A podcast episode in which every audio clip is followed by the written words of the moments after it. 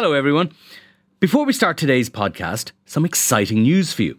You can experience the Inside Politics podcast live in Dublin on May sixteenth when Hugh Linehan, Jennifer Bray and I will be joined by Cliff Young of Ipsos, one of America's top pollsters, to talk about the U S election, our own local and European elections and much more. It's a breakfast event kicking off at eight a.m. in Trinity College. If you'd like to attend, you can get tickets at irishtimes.com forward slash events. That's irishtimes.com forward slash events. I hope we see lots of you there. It's Monday, January the thirteenth, and you're very welcome to this additional Inside Politics podcast from the Irish Times. I'm Hugh Linehan, joined in studio by the Irish Times' political editor Pat Leahy, just returned a period of convalescence. Storm Brendan is blowing across Ireland as we speak, Pat, but there's a political storm brewing too. This is going to be a very major weekend. Oh, very nicely set up, Hugh. Very nicely done. Uh, yes, we believe that this, of course, will be the week that the general election is called, and we will move from this seemingly interminable pre-campaign phase into the actual daily kinetic, kinetic reality of a of a campaign. So hang on to your hats. And quite a lot has already happened today. Yeah, I think um, to a large degree the campaign is already on. It's just the rules that govern it aren't yet in place. Leo Varadkar gave an interview that a lot of people will have heard yesterday on the R T This Week programme, more or less indicating that he was going to call the election this week, said he'd made uh, made his mind up about the election. Those close to him and those in, in frequent contact with him say he is, you know, he is relaxed, he is the mien of a man who has decided what he wants to do and is now ready to get going with it. That was certainly consistent, I think, uh, with how he sounded yesterday. So the expectation is that the uh, the election will be called as early as tomorrow or possibly Wednesday. And do any of the factors floating around the place, there's a big European visit happening on Wednesday, the, the, the Dáil uh, reconvenes on Wednesday as well, do they have an influence on how the Taoiseach might be thinking about when exactly to go to the Áras? Uh, look, I'm sure all this choreography has some input into that decision. But the most important thing for the Taoiseach is not, you know, how this affects the visit of Ursula von der Leyen, of whom many voters will not have the faintest idea who she is. She's our new great leader. She is the new president of the European Commission and as such one of our several great leaders. Uh, but elections, politicians both love and loathe elections, and every politician, from Leo Varadkar down to the lowliest backbencher, is now completely focused on this election and will prioritise this election. Obviously, being the Taoiseach, he still has some government business to do. The Cabinet is meeting, government buildings at nine o'clock tomorrow. And I would say any time after that, over the coming days, there will be, uh, the election will be called when the Taoiseach goes to the Áras. He may or may not, the Dáil may or may not end up coming back on, on, uh, on Wednesday. Uh, he will go to the Áras, the Dáil will be no more. The campaign will be underway. But in a way, whether it's tomorrow or whether it's Wednesday doesn't really or it's Thursday, yeah, look, but, so what? But We're can I just ask now. you one question? Does it matter if I was wandering around my own home stomping ground of Dublin three over the course of the weekend? I ran into a couple of people who are politically connected and they were almost like greyhounds at the, on their leashes at the moment. They were just waiting. The posters are ready. The cars are hired. The volunteers are ready to go. Uh, how important is kind of timing, and is, is is it a bit like sport that you hit these things with, with momentum at the start, or does that matter? Look, it's important. It's important for the first few minutes of the game. So in a way, I think the way it is, uh, the, it, for, for sporting analogy, or to, to use a sporting analogy, it's a bit like just before the match starts and the referee, to use a J A analogy, the referee is about to throw in the ball and the guys in the middle of the field are jostling one another and they're digging one another with their hurleys or their elbows uh, or whatever.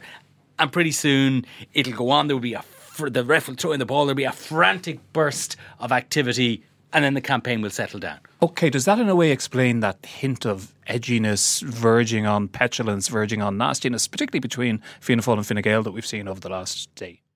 Yes and no. So I think part of that is the phenomenon that I've described, the guys nudging one another before the ball is thrown in. But it's also attacking Micheál Martin, Fianna Fáil and Micheál Martin in, uh, in particular, is an important part of the Fine Gael electoral strategy. So I think what they will try and do, I, I referred to it in a, a column a couple of months ago as, uh, you know, reminding that, that uh, said that Fine Gael will remind uh, voters of the long record of public service of the leader of the opposition. And you saw that today, even when Micheál Martin was on, uh, he was on an R T E doing an interview with Sean O'Rourke, and Simon Harris, Minister for Health, was tweeting, uh, who is this agent of change that I hear? Could this be the same Micheál Martin that was a member of the cabinet that brought in the bailout, that was the Minister for Health who uh, who founded the H S E, who was a T D under Charles Haughey, et cetera, et cetera. And I think that sort of attempt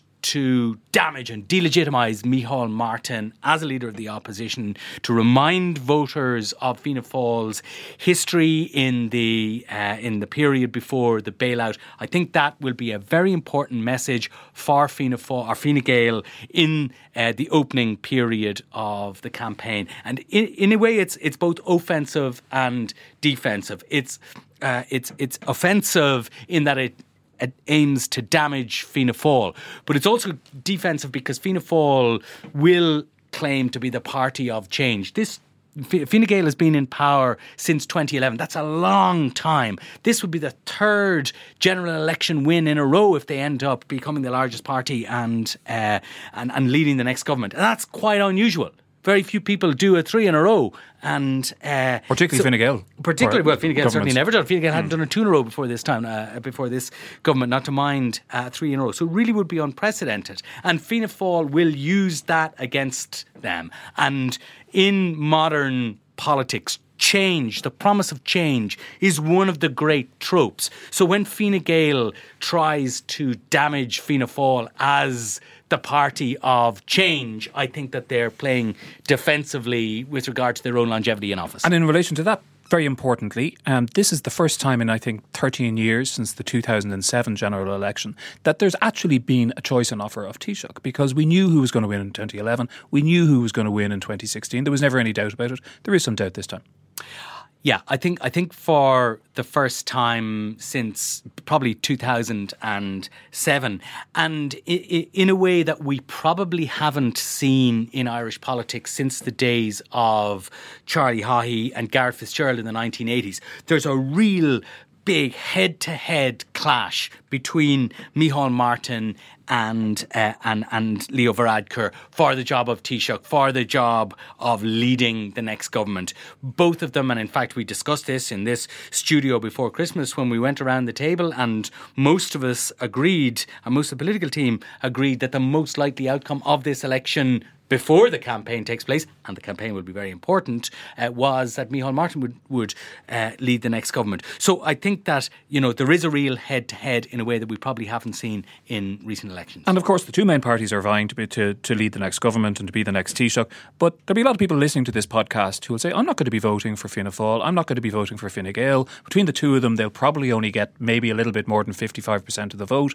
There'll be a lot of other contests that can have a great bearing on what happens. That's one hundred percent right, and that's the big difference between the days of Garret FitzGerald and Charlie Haughey, when Fianna Fáil and Fine Gael between them used to garner in excess of eighty percent of the vote. In this election, as you rightly point out, they will get someplace probably between fifty and sixty percent of the vote between them, possibly around fifty, fifty-five percent. So the, almost half the voters are voting for parties other than Fianna Fáil and Fine Gael. And something that we will have to be careful of, I think, in covering the campaign, that we don't focus too intensively or too obsessively on the big two, uh, uh, important and all as that clash may be.